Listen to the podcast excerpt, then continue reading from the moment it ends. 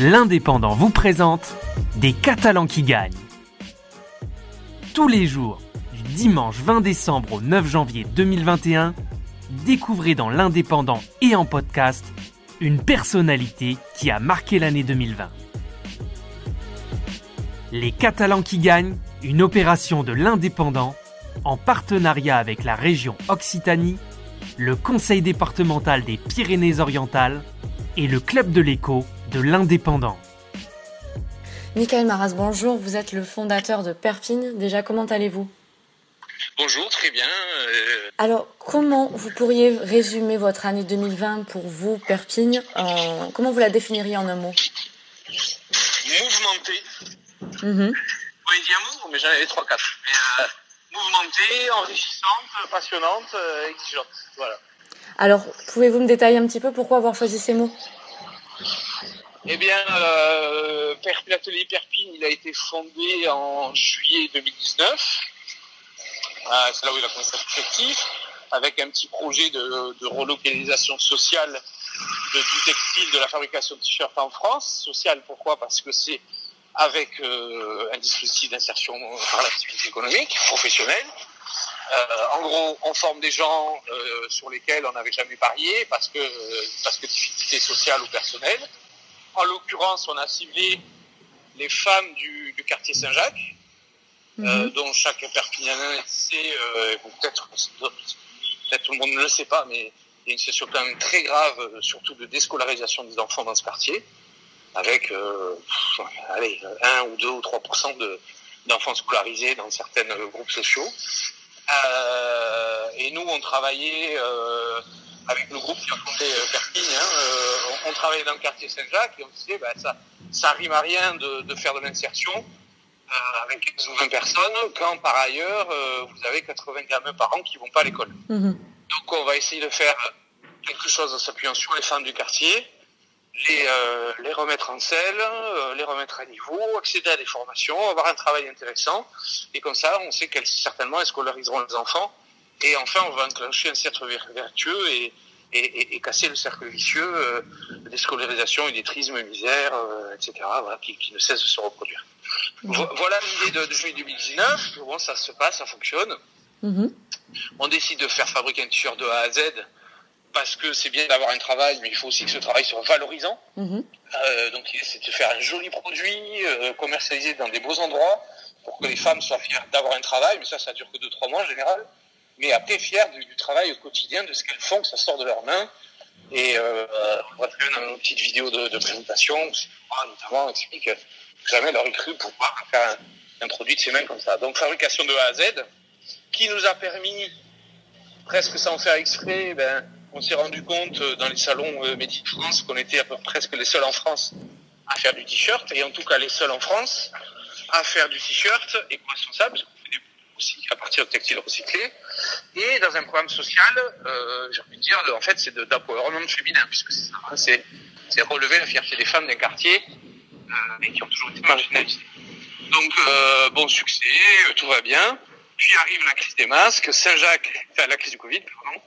Saint-Jacques, particulièrement touché. Notre atelier, à l'image de Saint-Jacques, où je crois qu'on a eu trois malades sur, sur cinq. D'accord. Vous savez, les premiers morts ont été concentrés à 80% dans, dans Dans le la commune vitale de, de Saint-Jacques et de, de, de Bélus. Mhm.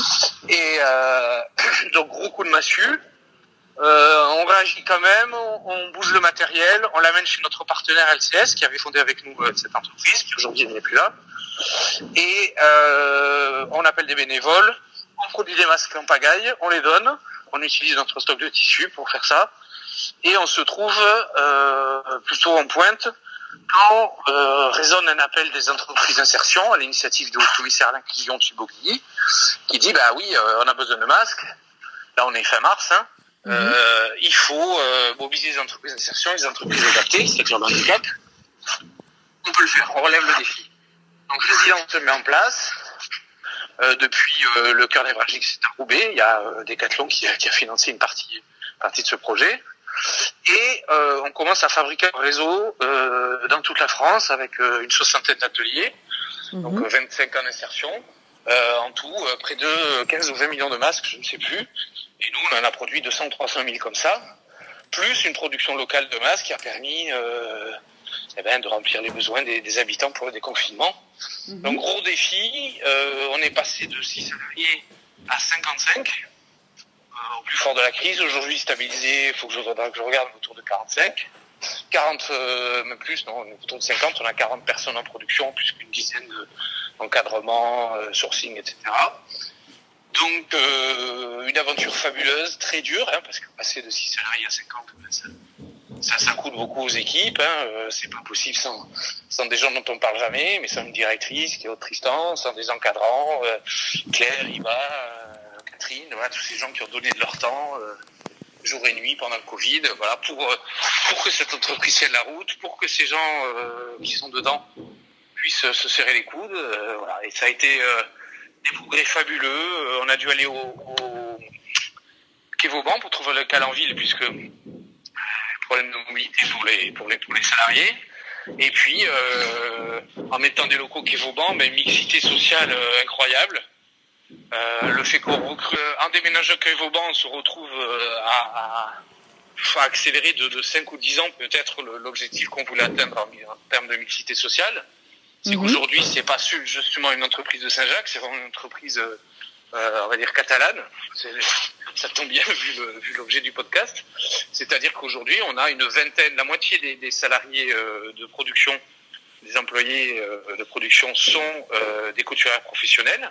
Mhm. Et à chaque poste de travail, elle travaille en miroir avec une personne qui est en insertion. Ça permet, en plus des formations internes et externes qu'on fournit aux, aux personnes en insertion, au quotidien d'avoir une formation continue et permanente par mimétisme. Voilà. Sur, le modèle d'un peu ce qui s'est fait dans les, les entreprises adaptées dans les suivantes, où on a mis des handicapés montants dans le grand maître d'une entreprise normale, euh, où tout le monde dit c'est pas possible, on va jamais y arriver, ces gens devraient faire.